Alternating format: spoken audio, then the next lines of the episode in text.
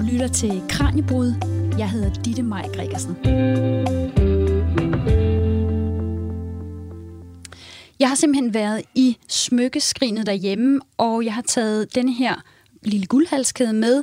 Der er sådan et lille vedhæng, som er et sådan et guld dagmar kors, som jeg fik øh, i dåbsgave, og faktisk så fik min datter et magen til, da hun blev døbt for i år.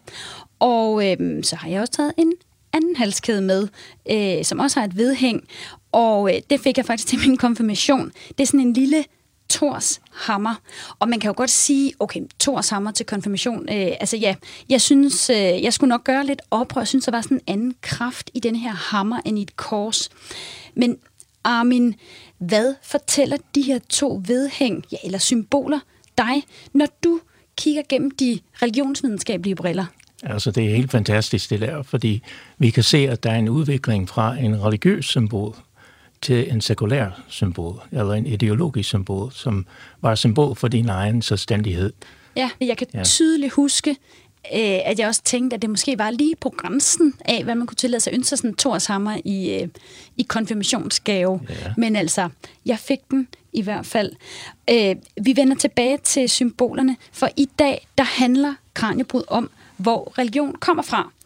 Og altså, der er faktisk ret stor forskel på at spørge, hvor kommer religion fra, og hvorfor har vi religion.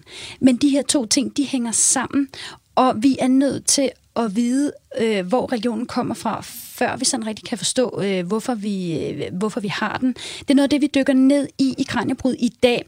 Vi bliver simpelthen klogere på, hvordan vores hjerner har udviklet sig, og altså, hvad der blev til de første glimt af noget, vi kan kalde, kalde religion.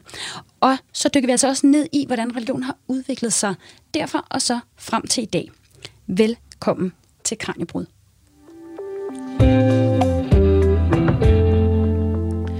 Og i dag, der har jeg Armin Gertz, som er Dr. Phil og professor emeritus i religionsvidenskab med i studiet. Velkommen til dig, Armin. Tak skal du have, Ditte. Og Armin, altså, vi går lige på og hårdt i dag, fordi det her emne, det optager mig. Jeg er vildt nysgerrig på det. Mm, altså, hvorfor er religion blevet så vigtig for mennesket? Et kæmpe spørgsmål. ja, sådan en uh, spørgsmål kan man godt stille, og, og det har vi andre også uh, tænkt over i, i mange år, og det er ekstremt spændende, og et af de emner, som jeg holder mest af. Uh, Ja, hvorfor er religion så vigtigt? Ja, man kan svare ganske enkelt, at det er fordi, at religion har været med os, siden vi overhovedet er opstået som art. Og, øh, og det kan man også sige, at, at øh, der er en del øh, med ritualer i religion. Og ritualer er, er også noget, der er konstituerende for, for mennesket. Mm. Og det kommer vi også til at snakke mere om. Altså, kan man sige noget om, øh, hvilke bestanddele, der, der skal til, før vi kan tale sådan om, om en egentlig religion? Det kan man godt. Um, man skal tænke på, at religion er mere end bare religiøse idéer. Det er den ene side, at man har nogle idéer om verden, hvordan den blev til, om mennesket, hvad, hvad, hvad er det, der konstituerer mennesket, og om guder og ånder og ting og sager. Man har myter og fortællinger, og, og øh, man snakke indbyrdes om det. Det er den ene side. Det drejer sig om en kulturelt system, kan man sige. Øh, hvorimod på den anden side er der handlingssiden, altså hele den sociale side, hvor øh, disse idéer på en eller anden måde er styrende for menneskets adfærd. Men der er også social organisering. Vi, vi kender øh, øh, i religionshistorien om, om kirkens øh, enorm betydning øh, i social organisering. Så den side er også med. Mm. Og når du nævner ritualer som, øh, som noget altså sådan helt centralt, ja. så er vi over i, i her, hvor vi, jeg var ved at sige, gør øh, religion, eller sådan, altså i, i, i den tid, der handler om, om, om handlinger. Ja, øh, og, og det, det har vi haft mange diskussioner om, øh, hvilken funktion har disse religiøse ritualer. Nogle af dem er, er kælige, øh, og vi gør dem bare. Andre er ekstremt øh, farverige med musik og dans og kostymer, men også smerter. Øh, og, øh, og man undrer sig, hvad, hvorfor opfører folk sig sådan? Og, og det har man så fundet ud af, at det er meget vigtigt i, i forhold til øh, den sociale sammenhængskraft. at det er en del af den verdensopfattelse, som folk har, og det bliver ligesom genoplevet gennem ritualet, og især de store, store, storslående uh, ritualer og ceremonier og processioner og, og, og, og den slags. Så uh, på sin vis er det en ret central del af religionen. Det plejer vi ikke at, at tænke så meget over. Vi plejer at være optaget af uh, religiøs tro, religiøse opfattelser og sådan Ja, noget. altså idéerne. Idéerne, ja. idéverden. Og det er også fint nok, fordi uh, det spiller en, en vigtig rolle. Men vi glemmer tit uh, den sociale side, altså adfærdssiden. Mm. Religion er vigtig for os. Der er mange forskellige religioner. Ja. Altså, hvis man ser på religion sådan overordnet, eller religiøsitet, hvad er det for en funktion, det har for os? Ja. Um, det er også uh, lidt, uh, lidt mere nuanceret, fordi for, for nogle individer er det uh, meningsgivende. Det, det viser uh, vejen frem, hvordan skal vi leve moralsk og etisk liv. Og det har stort set alle religioner. Selvom man kan være uenig med deres etik og deres moral, så er det alligevel øh, en måde at, at øh, bevæge sig gennem menneskelivet på. På den, på den anden side har man også en, en ramme for mennesket. Hvordan, øh, hvad skal mennesket gøre når, ved fødsel og navngivning, ved, øh, ved øh, overgangen som teenager øh, gennem initiationsritualer, ved øh, bryllup og ægteskab og ved døden. Det er alle sammen meget vigtige ting, som er ret centralt, også i Danmark i dag, hvor religion spiller en, en mindre rolle, end den hittil har gjort. Mm. Det er stadigvæk vigtige uh, emner inden for menneskelivet, som, som en religion prøver at gøre noget ved. En slags forklaringsramme. En forklaringsramme, absolut, ja. absolut. Ja. Men også en, en, en, hvad skal man sige, en social ramme, hvor man kan praktisere uh, disse idéer. Mm. Altså, så det handler også om, hvordan vi vi er sammen med hinanden. Altså, der er ja. noget, der, der, der, der er strukturerende for det. Ja. Nu nævnte du øh, før ritualer, mm. øhm, og der, der findes ikke religion, uden der er nogle ritualer, altså noget, der gør, man kan sige, det er de to ben, der er både øhm, det her med idéerne, ja. og så det, det handlingsbærende. Du har nævnt et eksempel for mig, sådan noget med firewalking ja. i Spanien. Ja. Altså, det synes jeg jo er et helt vildt øh, ritual. Vil du ikke lige fortælle ja. lidt om det, Ja, Armin? det er i, i Spanien øh, om sommeren, øh, midsommeren, hvor en hel masse mennesker kommer til en lille landsby, som hedder San Pedro, øh, og øh, der er pludselig 10.000 mennesker, der, der dukker op og ser på folk, der krydser over gløder. Ja. Øhm, og, og det er varmt, men, men der ligger et lag aske på, så altså, hvis man går rigtigt, så kan man godt undgå at, at, at blive brændt. Og de her mennesker, de tager en ven, eller en kæreste, eller deres hustru, eller hvad ved jeg, på ryggen, mens de går over et par meter af, af de her glødende kul. Øh, og øh, nogle af dem gør det af religiøse grunde, grunde, andre gør det for at um, så de bliver bedre ved deres eksamen, uh, eller uh, de kan håbe på, at deres bedstemor bliver uh, helbredt på en eller anden måde. Så på, den, den, den samler både religiøse idéer, men, men også um, de ting, som, som man som mennesket har brug for. Der, for eksempel var der tvillingebrødre, hvor den ene var religiøs og gjorde det af religiøse årsager. Den anden var, uh, var bare at vise sin, um, sin manddom, sin, ja. sin, sin styrke.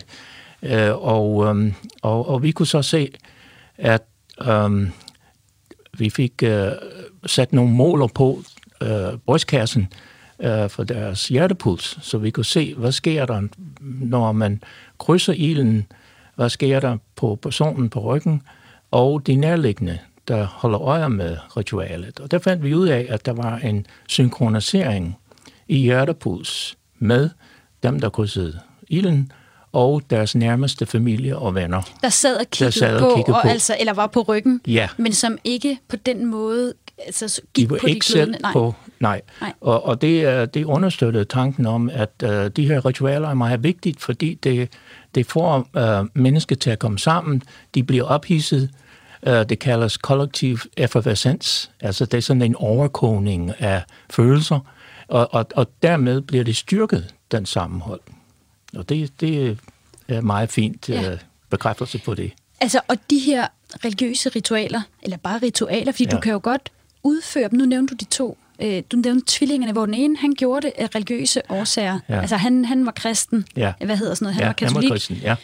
Øhm, og den anden gjorde det lige for, altså som sådan en manddomsprøve. Ja, ja. Men altså, og der kan man sige, at, at det, så er det vel ikke altså religiøst, hvis det er for at vise, at man er en mand? Eller hvordan, hvordan lige, taler det sammen? Lige præcis. Lige præcis. Og, og det er også uh, en af grundene til, at, uh, at vi forsøger at uh, studere mennesket og de menneskelige og biologiske funktioner, der er på spil i religiøse sammenhæng. Så religionen er en slags, hvad skal man sige, en måde at forklare, hvad det er, man gør, men man behøver til synlande ikke at have de forklaringer. Mm man har de oplevelser alligevel. Altså, det synes jeg er er mega interessant. Mm. Øh, vi kommer til at snakke mere om, om ritualer, mm. øh, men Armin, kan man forestille sig en verden uden religion? Det kan man til dels. Altså, øh, jeg vil mene, at, at Danmark er et godt eksempel på en gennem sekulariseret samfund, hvor religionen ikke spiller den dominerende rolle i hverken politik eller uh, sundhedsvæsenet eller uh, den offentlige debat. Uh, um, og um, uh, der er faktisk en, en sociolog, som har været her uh, i et par år, uh, som hedder Phil Zuckerman, og han har skrevet en bog, der hedder Samfund uden Gud. Hold da op. Ja, det lyder uh, han, hårdt. Ja, ja. Uh, og, og det skulle angiveligt være Danmark.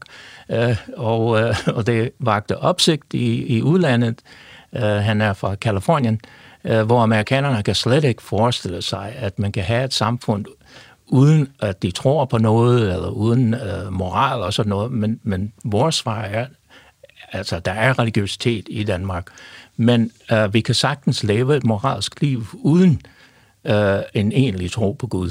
Mm. Så det er ikke det er ikke nødvendigvis derfor, vi har religion? Nej. Nej. Altså, vi skal dykke ned i, hvor religion kommer fra, og det, det gør vi nu.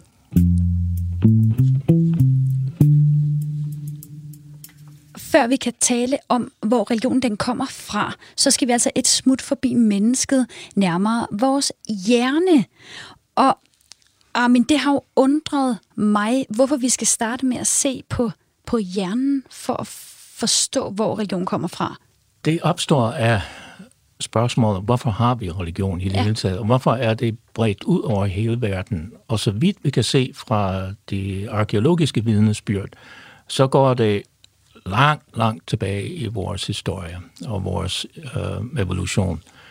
Um, så spørgsmålet er, er der noget øh, grundlæggende menneskeligt? Der, er der nogle ting i menneskets øh, hjerne og krop, som er på spil? Kan det være med til at forklare nogle ting omkring religion? Og vores svar er ja, det, det kan man godt, øh, fordi det har noget at gøre med, øh, hvornår har vi i vores evolution været i stand til at tænke symbolsk, for det første. Øh, det er forudsætning for sprog. Øh, hvordan har vi udviklet os, så vi kan styre vores øh, følelser? Og vi kan være sammen til trods for, at, øh, at vi øh, kan måske have nogle problemer med hinanden, eller hvad ved jeg. Og der er svaret, at der er religion, en, en, en, og især ritualer, som vi lige har talt om, er en rigtig god øh, måde at, at, at øh, dyrke og kontrollere gruppen, individet og gruppen. Så det er derfor, at, at vi starter med hjernen. Øh, og så vidt vi kan se, så er Uh, altså vi, vi ved fra, fra vores uh, fra arkeologiske vidnesbyrd, at um, hjernen, hjernen på homo-arten, ja. og det er altså før uh, homo sapiens, der, der er flere, der er kommet ud på savannaen, og uh, vi kan se, at uh, fra arkeologiske uh, uh, rester, uh, kranier og sådan noget, kan vi se, at den at hjernen har udvidet sig. Altså hjernen er simpelthen blevet større. større. Ja. Og det har man kunne se i de her kranier, ja. man har fundet, altså som er, jeg var ved at sige, altså mange millioner år gamle. Ja, ja. altså vi går tilbage til i hvert fald 2,2 millioner. Det er jo sådan det, helt uforståeligt det, det kan, lang det tid kan ikke fatte. Jeg, jeg kan ikke selv fatte det, men, mm. Men der er nogle væsener, der forlod skoven på det tidspunkt, og deres hjerne var ved at udvide sig. Og så har spørgsmålet været, hvorfor? Er det fordi, at de brugte redskaber og øh, spiste kød? Øh, eller er der andre grunde? Og det, som, som øh, mine kolleger og jeg har funderet over, det er, at øh, den der store udvidelse, som vi ser, først sker cirka en million år senere, hvor øh, homo-arten har allerede bevæget sig ud i verden. Så der må have været nogle andre områder i hjernen, som har udviklet sig, og det kunne man se ved øh, at lave nogle statistiske undersøgelser, at det er følelsesområdet, der blev udvidet. Mm. Og det gjorde det sådan, at mennesket havde en betydeligt større palet, palet af, af følelser, øh, så, såsom kærlighed og beundring og øh, øh, begejstring og, og så videre, men også måske endnu vigtigere, når vi taler om øh, øh, samfund øh, og social kontrol, øh, øh, samvittighed øh, og øh, skam og skyld. Ja, altså nu siger du det med, at man har kigget på kranierne. Øhm, hvad er det, der har udvidet sig? Altså, hvor er vi henne i hjernen? Det er simpelthen, øh, det, det har du helt ret i, at, at det ikke bare er hjernen i almindelighed, mm. der har udvidet sig. Det er hjernebarken, der ja. har udvidet sig. Er det her, sig. det er foran uh, pande, det, pandelapperne? Ja, ja, det er der, hvor det er mest markant. Altså, det er også uh, andre dele af, af, af hjernen, ja. men, men det er mest markant i, i pandelappen. Og det er netop det område, som øh, man kalder den executive, executive øh, funktion, hvor man, øh, hvor man planlægger, og man øh, tager stilling, og hvor identitet øh, øh, også øh, opstår. Um, så det er en, en, uh, en meget vigtig uh, udvidelse. Men som sagt, det kommer først senere, så det, det vil sige, at den her kombination af uh, evnen til uh, at udvikle redskaber, evnen til symbolsk tænkning, og det her længe før sprog, øh, og øh, øh evnen til at, øh, at, have et sammenhold, hvor man kan beskytte sig, beskytte gruppen mod farerne derude i savannaen. Fordi vi er nøgne Øh, vi har ikke øh, de fordele, som så mange andre dyrearter har. Um, det, har, det har så ført til, at vi, at vi får en, en, hvad skal man sige, en symbolsk forhold til hinanden, hvor gruppen uh, bliver symboliseret ved et totemdyr, for eksempel, uh, eller noget andet, som, som er et tegn på fællesskab, men også et tegn på noget, der er større end gruppen, mm. og større i hvert fald end individet. Du nævnte det her med, at at det var i pandelapperne, ja, at ja. øh, den følelsesmæssige palette på en eller anden måde bliver udvidet. Det er simpelthen det, der har gjort, at vi begynder at kunne øh, have de her symbolske referencer. Øh. Ja, øh, jeg, jeg vil gerne lige justere lidt på ja. den uh, tanke, fordi altså, følelsesområdet er, er dybere end i hjernen. Altså, det er noget, som, som vi har øh, øh, udviklet øh, gennem millioner af år, øh, sammen med andre øh, varmblodsdyr. Men øhm, det, der er pandelappen, det er evnen til at tænke symbolsk, at koble vores følelser til disse symboler, og dermed at, øh, at øh, hvad skal man sige, legitimere og øh, anspore og, og øh, hvad det nu er, øh, man har brug for i en gruppe. At nogen kan gå ud og være parat til at dø for gruppen. Øhm, det er ikke bare noget, man gør. Altså, der, der, der ligger nogle idéer bag øh, og værdier bag det der. Øh, så det er det, som, som er sket øh, med hjernen. Mm.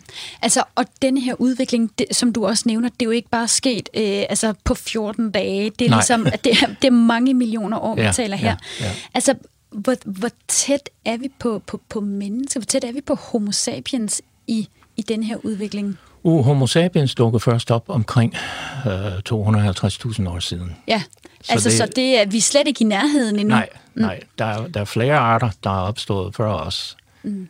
Men altså, der er, øh, der er nemlig også fire kendetegn, som sådan er konstituerende for mennesker, altså som på en eller anden måde netop er grundlæggende for, at vi har kunne tænke og gøre noget, som er blevet til, øh, til religion. Og altså, det er, nogen, det er noget af det, du nævner, men skal vi ikke lige få dem, øh, få dem remset op? Ja. Um, det er, er fire områder, som, som, uh, som øh, jeg øh, synes, man skal lægge mærke til i menneskets udvikling. Den ene drejer sig om en meget fint justeret social kognition. Mm. Og det, det var heroppe i det deroppe, pandelapperne? Det er deroppe i pandelappen. Og, og den følelsesmæssige palet, der bliver bredt ud, så vi også ja. kan, altså vrede og skam og ja. skyld ja. og alt det her. Ja. Ja øh, det ligger dybere øh, og bliver styret af så nogenlunde styret. Altså, vi har alle sammen problemer med at styre på vores følelser, men alligevel. Øh, og det, der er interessant ved vores, øh, vores hjerne, vores hvile tilstand, er social. Helt udpræget. Vi tænker på andre, vi tænker på, hvad tænker de om mig? Hvor, hvorfor har jeg sagt sådan? Øh, kunne jeg ikke have sagt noget andet? Hvad sker der i fremtiden? Det, det kører bare, bare når man hviler. Man behøver ikke engang tænke på noget. Det er også i en nødskal. Det har taget tid at nå dertil, fordi øh, vi har en lidt løsslap, øh, sluppen øh, social kognition, kan man kalde det. Øh, og det har taget lang tid at få udviklet systemer, der er sådan mere hierarkiske. Vi har, øh, hvis vi ligner chimpanser på nogle måder, så øh, er vi individer, der tilhører en gruppe, men vi er ikke hierarkiske. Vi vil helst ikke have nogen bestemme mm. over os. Men vi har alligevel udviklet sociale systemer, hvor det er helt klart, at der er nogen, der drager fordel af at styre os. Det er den ene ting. Den anden er, at vi har behov for kommunikation og øhm, samarbejde. Det er absolut øh, nødvendigt for vores overlevelse som, som art og som gruppe. Og, og, er det i forbindelse med det, at vi har udviklet vores sprog? Ja, ja absolut. Og, og sprog, vi aner ikke, øh, hvor, hvornår den dukker op, men den dukker til synlanden op med homo sapiens. Men andre arter, neandertalerne for eksempel, kunne have haft mulighed for en eller anden form for protosprog, eller hvad var jeg. Øhm, men sprog har simpelthen sat gang i alle de egenskaber, som vi har. Den, den tredje ting, det er, at, at noget, som man er lidt, lidt flov over at, at tænke, tænke på, det er, at vi har en selvbedragersk hjerne. Ja, altså hvad betyder det? Ja, hvad betyder det?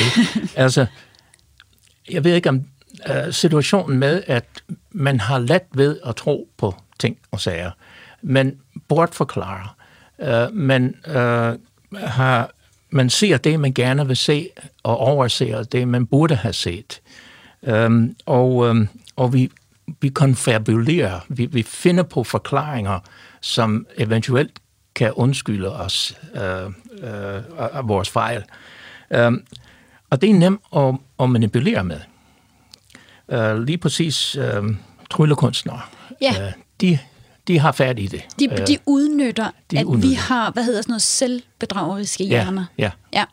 Og, og det hænger også sammen med vores, øh, måde, øh, vores perception, som det hedder. Altså, vi har en del fejl i vores øh, biologiske organisme, og det er nemt at få os til at tænke på noget andet, når en tredje ting er ved at ske. Den sidste ting, det er, jeg kalder det en overtroisk hjerne, men jeg mener ikke noget negativt ved det. Jeg mener, at det er, at vi er super sensitive. Og, og bare forestille dig, øhm, tanken om øh, en hårrejsende oplevelse. Ja. Og det er faktisk hår, der rejser sig. Ikke også? Øh, og det er værre for os end andre dyr, øh, fordi vi har den her fantasi, som vi har, og den her udvidede hjernen. Men så samtidig er der, at vi, at vi kan også have tendenser til nogle helt fantastiske mentale og følelsesmæssige oplevelser. Og her tænker jeg på mystik, øh, shamanisme og øh, gode følelser ude i skoven. Og, og, altså, der er mange ting, som, som øh, er anderledes øh, end vores normaltilstand. Og det er vores hjerne på en eller anden måde indbygget til. Ja, altså så denne her, det er lige for at forstå forskellen på den bedrageriske hjerne, eller den selvbedrageriske mm. hjerne, det er den, der måske ikke lige opdager, øh, hvordan ting egentlig hang sammen. Den her tryllekunstner, der kan snyde mig, ja. fordi han lige får mig afledt. Jeg tænker på noget andet. Ja. Og så, jeg kan jo ikke lade være at tænke det i kombination med en overtroisk hjerne. Det, ja, det er det også. altså, at, at det også hænger sammen, at, at fordi vi netop så kan koble øh, følelser med, med, med symboler, altså ja. at, at det så kan give det her den overtroiske ja, og hvis, hjerne. Hvis, hvis man samtidig har en, en øhm, ekstrem oplevelse af symbolet, og går hensides symbolet til det væsen, som symbolet står for. Lad os nu sige Gud eller Jesus, hvis det er det kors der. Øhm, så, øh, så er den hjemme, øh, og der er mange igennem religionshistorien, som har rapporteret, at det har de haft. De, øh, inden for katolicismen er der mystikere, der har øhm, øh, mediteret på, på korset, og har mødt Jesus direkte i hjernen. Ja, direkte i hjernen. ja, ja. hævde de. ja. Ej, men det er interessant. Altså, vi har den her, de her fire kendetegn. Øh, finudviklet social kognition, den her kommunikations- og samarbejdsdrift, den selvbedrageriske hjerne, og så en overtroisk hjerne. Altså, og vi var jo tidligere omkring, hvilke jamen, bestanddele, der skal til, for at vi kan tale om sådan decideret religion. Og det hænger sammen med de her fire kendetegn. Altså, de er, de er grundlaget ja. for, at vi kan altså overhovedet begynde at tale om, ja. om noget religion.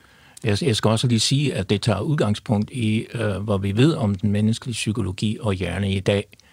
Øh, og det kan forklare mange ting. Mm.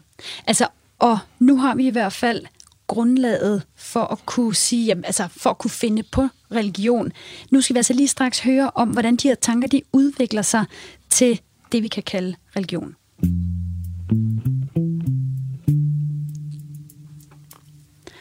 Du lytter til Kranjebrud på Radio 4. Jeg hedder Ditte Maj Gregersen, og med i studiet har jeg Armin Gertz, som er professor emeritus i religionsvidenskab.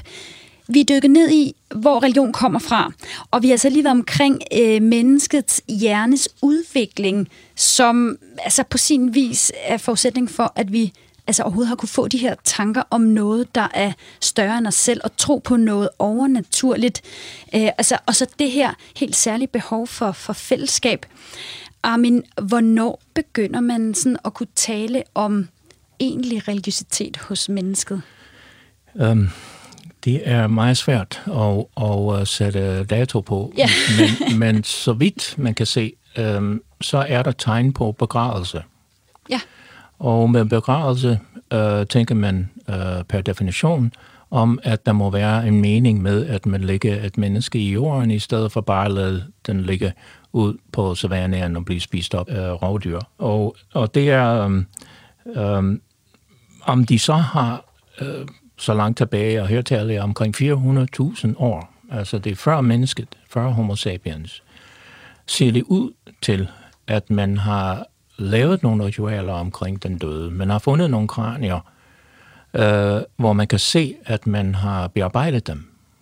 Altså man har simpelthen taget hovedet af og øh, skrabet kødet af og øh, poleret øh, øh, Ja, hjerneskallen simpelthen. Ja, det er hjerneskallen, ja. ja. Og begravet den, og, og, og så spørger man, hvorfor det. Øh, men når man kigger på etnografiske eksempler, så er der mange eksempler på, at nogle folk har to gange begravelse. Første gang med, at øh, kroppen skal ligge et sted og, øh, og være der et stykke tid. Det andet, det er, hvor man har kraniet. Og man, man øh, begraver den igen, eller man opstiller den øh, på en eller anden, måske derhjemme eller et eller andet sted. Øh, nogen øh, pakker den ind i, i lær og, og med smykker på osv. Det er helt klart tegn på, at, at man har nogle opfattelser af, at de her væsener lever videre, altså mennesket lever videre øh, efter døden. Øh, og det er omkring det, det tidspunkt der, og det er en helt anden art. Øh, der er en art, der hedder Homo heidelbergensis, øh, hvor man til synlandene har set, eller øh, til synlandene har haft nogle, nogle øh, gravskikke. Neandertalerne også øh, øh, er, øh, er der eksempler på. Så det, altså, hvor vi er helt sikre med religiøs adfærd, ja. det er uh, cirka 100.000 år siden. Der kan vi se helt klart homo sapiens laver begravelser uh, og med symbolsk betydning. Uh, og det bliver, der kommer flere og flere eksempler uh, hen i tiden. Så der, der er de første, som man med sikkerhed kan sige, der er en form for, hvad jeg vil kalde proto-religiøsitet, og det vil sige, at det ikke det er ikke kirkelige institutioner, der er tale om, men der er tale om nogle ritualer, som et samfund udfører ved begravelse. Mm. Men så samtidig ved vi, at der er nogle mennesker, der har mærkelige øh, øh, mentale og, og øh, følelsesmæssige oplevelser, hvor de hævder, at de har været i kontakt med ånder, med de døde, eller med guderne, øh, eller hvad ved jeg. Og, og det er så ført til en institution, som, som øh, vi kalder shamanisme, eller åndemaneri, at der er de her specialister, der er i stand til at komme i kontakt med de her væsener, for at, øh, at finde ud af, hvor, hvad skal vi gøre for at overleve øh, hungersnød og hvad ved jeg. Ja, altså så, altså religion, det er faktisk ikke så gammelt igen. Nej. Det tror jeg, det overrasker mig, øh, men så alligevel, så, så altså 100.000 år, det er jo også lang tid. Det er lang tid, ja. Mm. Men, men samtidig er der også den overraskende idé, at religion er ikke noget, som, som homo sapiens har opfundet. Mm. Den var der allerede, da vi dukker op. Mm. Altså, og vi har den her proto-religiøsitet, ja. som du siger, det er ikke forankret ind i institutionen, Nej. eller man ved ikke, at der er nogle særlige guder eller noget. Ja, jo, øh, men det, det ligner, altså det vi ved, øh, det, vi sammenligner med øh, øh, jægersamler samfund. Ja. Og det kan vi se, og der er selvfølgelig mange forskellige idéer, men, men det kan vi se, at øh, der er øh, tale om en kønsopdeling. Kvinderne plejer at passe på ilden, mens mændene er ude i jage, øh, øh, for eksempel. Øh, og og øh, man ser øh, kvindens fertilitetscyklus. Øh, man er optaget af fare i, i verden, øh, og øh, hvordan kan vi komme i kontakt med de øh, væsener, der står bag de der farer. Så har vi ritualer og ritualerne, som vi lige har talt om, er med til at uh, cementere gruppen og gruppens selvforståelse og identitet. Mm. Så, så det, kan, det er, hvad jeg ja. kalder det proto-religiøse. Ja, så vi kan faktisk lære utrolig meget af netop at se på den her proto-religiøsitet. Du nævnte det her med, at øh, altså fordi vores, øh, vores måder at være religiøse på altså har udviklet sig fra den her proto-religiøsitet. Ja. Hvis vi ser på jeres samler, samfund, så nævner du det her med, at man, man har det, man kalder en shaman. Ja, det har man, øh, og der, der er flere eksempler på det. Øh, øh, der er, øh, øh, hvis vi tænker på øh, øh Inuit-folkene øh, i de arktiske øh, grønlander, for eksempel med åndermaner, øh, så er det en meget flad struktur. Altså, der er ikke en hierarkisk struktur. Men øh, gode jæger øh, er de er øh, er de folk, man, man lytter til. Så der er en vis autoritet.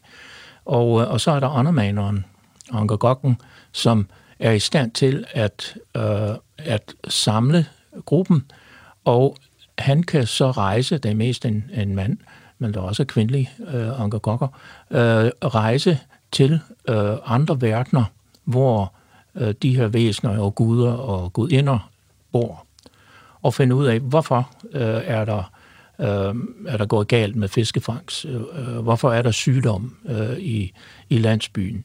Og, og det finder man ud af, øh, siger shamanen, når han kommer tilbage, at det er fordi, at mennesket har ikke overholdt øh, tabureglerne. Og der har vi social kontrol. Mm. Og det er shamanen, der siger det, altså Anker Kokken siger det, at du skal ofre det og det, øh, eller øh, I skal overholde det og de regler, øh, for at vi igen kan, kan få vores øh, havfangst. Og det er den ene type der, øh, men, men så, hvis vi øh, ser på andre jægersamler, der er også nogen, der er, er mere, har en mere kompleks samfund, hvor de har klaner, øh, social organisering, hemmelige broderskaber, øh, shamaner, øh, og hvor de holder store fester for at, at, at vise, at, den, øh, at høvdingen er en stor mand, og alle skal øh, gøre, hvad han siger. Um, og det er for eksempel, jeg tænker på øh, nordvestkyst-indianerne, med deres såkaldt potlatch, altså hvor de holder store fester, og hvor de simpelthen brænder øh, øh, værdierne af, øh, for at vise, at, at de har så stor en overskud at, at, at, uh, at de, kan, de kan bare brænde af og, og give det væk. Ja. Det er storhed. Det er, det er mandens især, og mandens families storhed, det drejer sig om.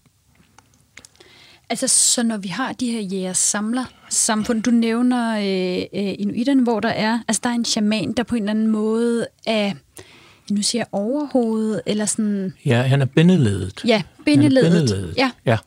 Altså, og så bliver det sådan lidt mere komplekst, når vi taler øh, flere klaner og ja. høvdinger, og hvordan udvikler det sig videre? Jamen, det gør det ved, at øh, det, det drejer sig mest om en ressourcespørgsmål og antal mennesker i et bestemt område. Og det kan man se i nærvarianten, at allerede for 12.000 år siden, der øhm, er der jægersamler, der har ligesom samlet sig og bygget monumenter. Vi har også set det senere i europæisk historie med store monumenter. Øh, men de boede ikke der, øhm, så de, vi er ikke nået til et bysamfund endnu. Det, det kommer først, når ærebro så igennem ærebrug og, og, og dyreopdræt. Øh, øhm, der har man pludselig overskud, ressourceoverskud, hvor man kan øh, tage sig af et betydeligt flere antal øh, mennesker. Tusindvis af mennesker i, i byerne, og, og det er øh, især i nærorienten, øh, at man ser det. Altså, og hvordan udvikler religionen sig? Altså, der er en stigende kompleksitet, der kommer flere og flere mennesker, der er flere og flere ressourcer, der sådan skal holde styr på. Ja. Øh, vi har nogle høvdinge, der skal holde styr på deres klaner, ja, og ja. altså, der bliver ligesom, der bliver mere brug for, jeg var ved at sige lov og orden. ja, det gør det nemlig, og, og man har været igennem en en, en lidt mere kompleks øh, høvdingeskab. Det har man set i, i Stillehavet øh, som er godt på vej til kongedømmet. Og, og så har vi konger og fyrster øh, i de store byer, øh, især i nærorienten.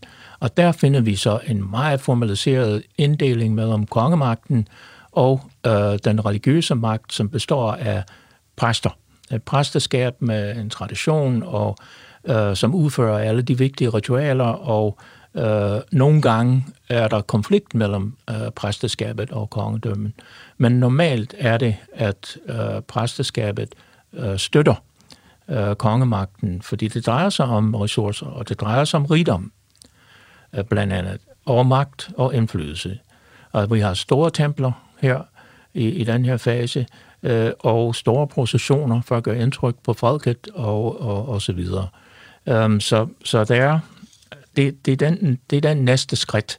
Og der er stor offerkult, hvor man offrer dyr, for eksempel øh, kvæg, øh, tyre øh, og hvad ved jeg, men andre ting, altså vin og, og øh, øh, korn og, og, og sådan nogle ting, som man offrer til guderne for at få igen. Øh, og, øh, og det ser vi øh, ikke alene i Nærorienten, men i Ægypten og i Grækenland og selvfølgelig også senere øh, i, i Rom.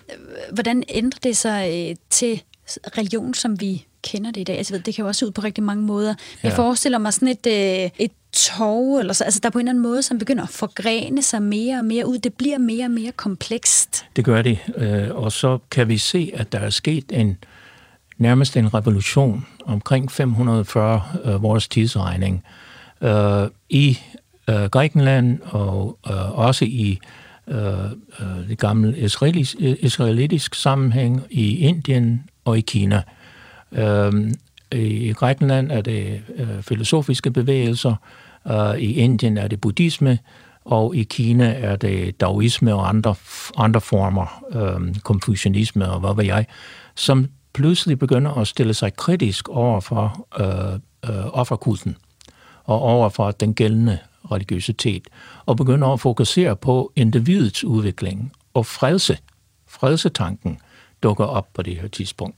Altså, der, er vi faktisk, der har vi bevæget os væk fra det her samlende for fællesskab. Det bliver ligesom til mange fællesskaber. Ja. Altså, er det for, jeg kommer til at tænke om, altså religiøs, eller religion simpelthen skifter funktion for mennesket her, eller hvad? Kan man sige noget om, hvad der sker? Det gør det. Altså, um, det er ikke længere, uh, det er ikke længere um, øh, samfundet, som, som skal ofre til guderne for at, øh, at kunne trives. Nu er det individet, der pludselig får ansvar øh, for sine egne handlinger og sit eget forhold til det guddommelige. Og det, det kommer der omkring det tidspunkt, øh, omkring Kristi fødsel, øh, og, øh, og det er en periode, det kalder, øh, man kalder hellenisme, hvor øh, der fokus på individet. Og det, det udvikler sig op igennem tiden i Europa, øh, blandt andet, øh, med øh, at der opstår øh, øh askese, asketiske øh, øh, bevægelser og øh, klosterbevægelser øh, og sådan noget. Øh, men øh, så er der også den offentlige kirke, øh, nu tænker jeg på den katolske kirke i Europa, øh, øh, som tager sig af dagligdagen øh, og har forhold til, til, til mennesket.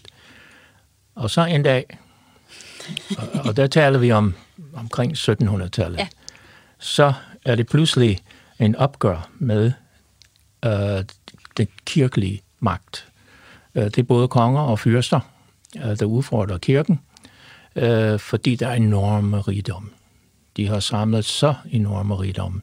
Og man tager deres jord og deres øh, kostbare genstande og, og så videre. Og den franske revolution er et ekstremt eksempel på, øh, hvad man gjorde ved, ved kirken. Men selve reformationen er i sig selv det, vi kalder sekular, øh, sekularisme, hvor man overtager øhm, øh, kirkens ejendomme. Og det, det er mest staten, men øh, her i Danmark, den er sådan lidt mere, lidt mere kompliceret. Men alligevel, det er der, hvor vi er på vej hen for at nå hertil i dag med øh, forholdene i Danmark. Mm. Altså, og det er en, øh, altså en tour de force i, i religionshistorie. Altså, yeah. vi er gået fra øh, øh, proto-religioner ned over øh, jeres samler-samfund øh, til øh, bysamfundet, hedder det. Øh, og så er vi ved i det et sekulariseret samfund nu. Yeah. Når vi siger sekulariseret samfund i dag, yeah. altså at vi bruger det jo sådan lidt mere overført betydning. Ja, det gør vi. Det er, det er et godt begreb, overført betydning, fordi det er også en, en slags mental tilstand. Det er selvfølgelig en social, øh, social situation i Danmark, men det er også en mental øh, tilstand, at øh, religiøsitet, eller kirken i hvert fald, den formelle religiøsitet, ikke har den magt, som den har haft i politisk forstand og på, på anden vis. Mm. Og altså Armin, hvis, altså, der er jo så nogen, der mener, at vi nærmest er helt uden religion. Du nævnte øh, tidligere i programmet øh, altså, øh, den øh, amerikanske ja, filosof... Ja, Zuckerman, ja, øh, sociolog. Ja. Sociolog, undskyld, ja. der netop nævnte det her med altså, samfund uden, uden Gud. Gud. Ja. Det synes jeg er voldsomt. Ja. Altså, vi skal lige nå at høre lidt mere om, hvordan religion trives i dag.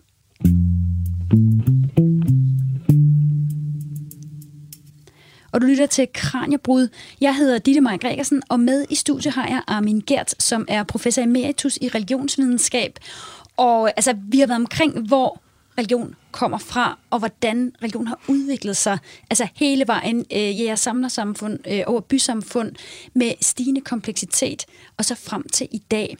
Altså, Armin, hvordan er vi religiøse i dag? Også et dejligt stort spørgsmål. ja, jo jo. Uh, vi, uh, vi taler kun om store spørgsmål her. Ja. Uh, og uh, i dag er det uh, lidt mere, uh, hvad skal man sige, fragmenteret religiøsitet, vi ser i dag. Og, og vi ser også en tendens til uh, en både en opgør med uh, den institutionelle uh, religion, og samtidig forsøg fra, fra Folkekirken for eksempel uh, på at tilpasse sig uh, denne her fragmentering, hvor der kommer alle mulige idéer om individets øh, åndelighed, spiritualitet og pers- øh, øh, personudvikling og øh, forhold til ånder og reinkarnationstanken og øh, sådan nogle ting, som man har, man har taget med sig fra øh, tidligere religioner. Ja, fordi altså, kommer der nye religioner til? Ja, det kan man sige, øh, men man kan også sige samtidig, at, um, øh, at man har aldrig forladt vores fortid. Um, den dukker op igen og igen, og herunder også vores idéer, øh, religiøse idéer, de dukker op igen og igen, og vores øh, myter og fortællinger, øh, de dukker op. Og, og nogle gange dukker de op øh, med vilje, Uh, jeg tænker på Grundtvig og romantisering af, af, af den nordiske uh, tradition og sådan nogle ting. Så um, på sin vis, ja, nye religioner dukker op, men det er nogle ting, vi kender. Ja, de har, de har lånt... Nu står jeg lige med, øh, med den du. der Thors hammer øh, ja. i hånden her. Ja. Øhm, altså, jeg spurgte før det her med, hvordan er vi hvordan er vi religiøse i dag? Det er, altså, det er jo, jeg var ved at sige, det, det har vel aldrig været mere differentieret. Det er korrekt. Det er simpelthen korrekt. Mm. Uh, og, uh, men vi har stadigvæk uh, det samme behov uh, for at markere overgangsperioder. Uh, hvorfor uh, er der så få, der går i kirke, men alle skal konfirmeres? I hvert fald mange de fleste skal konfirmeres, eller på anden vis markere samme, det samme, som konfirmation gør. Altså jeg tænker på navnformation og, og, og sådan noget. Ikke? Ja. Der er nogle menneskelige behov, der bliver dækket på den ene eller den anden led. Og det er også et tegn på øh, sekularisering, hvor man begynder at, eller hvor man har taget en del fra religion, som nu findes i institutioner for sig, jura for eksempel, og øh, sundhedsvæsenet og øh, filosofien og, øh, og, og sådan nogle ting. Men igen, øh, de religiøse idéer har aldrig forladt os. Mm. De er her. Kan vi helt lade være med at tro på noget? Um, ja, uh, det kommer an på, hvad du mener med begrebet. Det, det er igen uh, sådan en meget, uh, meget vanskelig begreb at, og, og ja, for det, få, det få handler, klarhed over. Ja, altså det handler om det her med at få nuanceret begrebet tro. Ja, uh, fordi at, at, at hvis du spørger, um, kan vi leve uden troen på Gud, så kan jeg sige, ja, det kan vi godt. Uh, men vi kan ikke leve uden at tro på noget. Og det kan være mange forskellige ting. Altså helt mondant. Jeg tror, at det kommer til at regne her i eftermiddag. Okay? Men det er anderledes end at sige, jeg tror, at Jesus lever endnu. Så der er et spring, og, øh, og, øh, og, og, der er så, man kan se, at der er øh, forskellige måder at håndtere tro på. Ateisterne bliver anklaget for, at de tror ikke på noget. Men det passer ikke. De tror på øh, demokrati, ligestilling, evolution, og de udfører ritualer. De dyrker øh, Darwins øh, fødselsdag. Øh, jeg mener, de har sommercamps for øh, deres børn, og, og hvad ved jeg. Så de tror på noget. Det er bare ikke i Gud. Øh, så er der den helt anden øh, ende af skalaen, nemlig den fundamentalistiske, hvor man tror på noget, man tror på Gud, øh, og alle andre trosopfattelser er forkerte og ligefrem farlige, og hvor man forsøger at beskytte uh, gruppen fra at blive inficeret, og især ungdommen, at blive inficeret af de her andre tankegange. Og herunder også en opgør med moderniteten. Den uh, moderniteten opfattes af mange religiøse som umoralsk, uh, som farligt, uh, som får mennesket til at, at, at gå i afgrunden, og, og de er ikke helt galt på den. Mm. Der, jeg vil ikke sige, at vi, vi har det så godt lige for tiden. Men så er det den bløde mellemvare. Ja, altså, er det det, vi kalder... Øh, for eksempel, når jeg er, vil kalde mig selv kulturkristen. Ja. Men jeg kan også være øh, kulturmuslim. Eller, altså det her med, ja. at, at jamen, ligesom en, en dialekt, eller sådan, altså der er, nogle, øh, der er nogle farver i den måde, jeg opfører mig på. Ja. ja.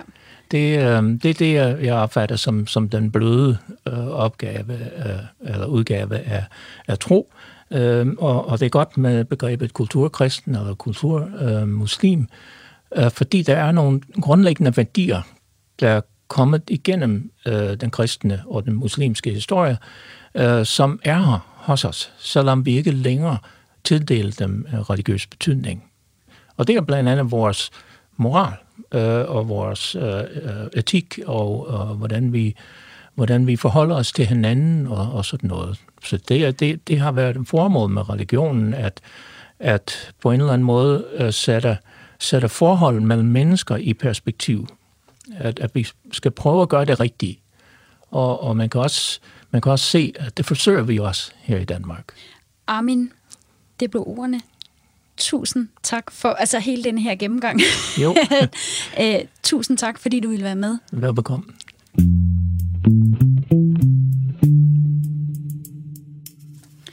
Og du har lyttet til øh, Kranjebrud Radio 4's videnskabsprogram. Jeg hedder Ditte Maj Gregersen, og i dag har jeg haft Dr. Phil og professor emeritus i religionsvidenskab Armin Gertz med i programmet. Det var alt for nu. Tak fordi du lyttede med. Programmet er produceret af Videnslyd for Radio 4.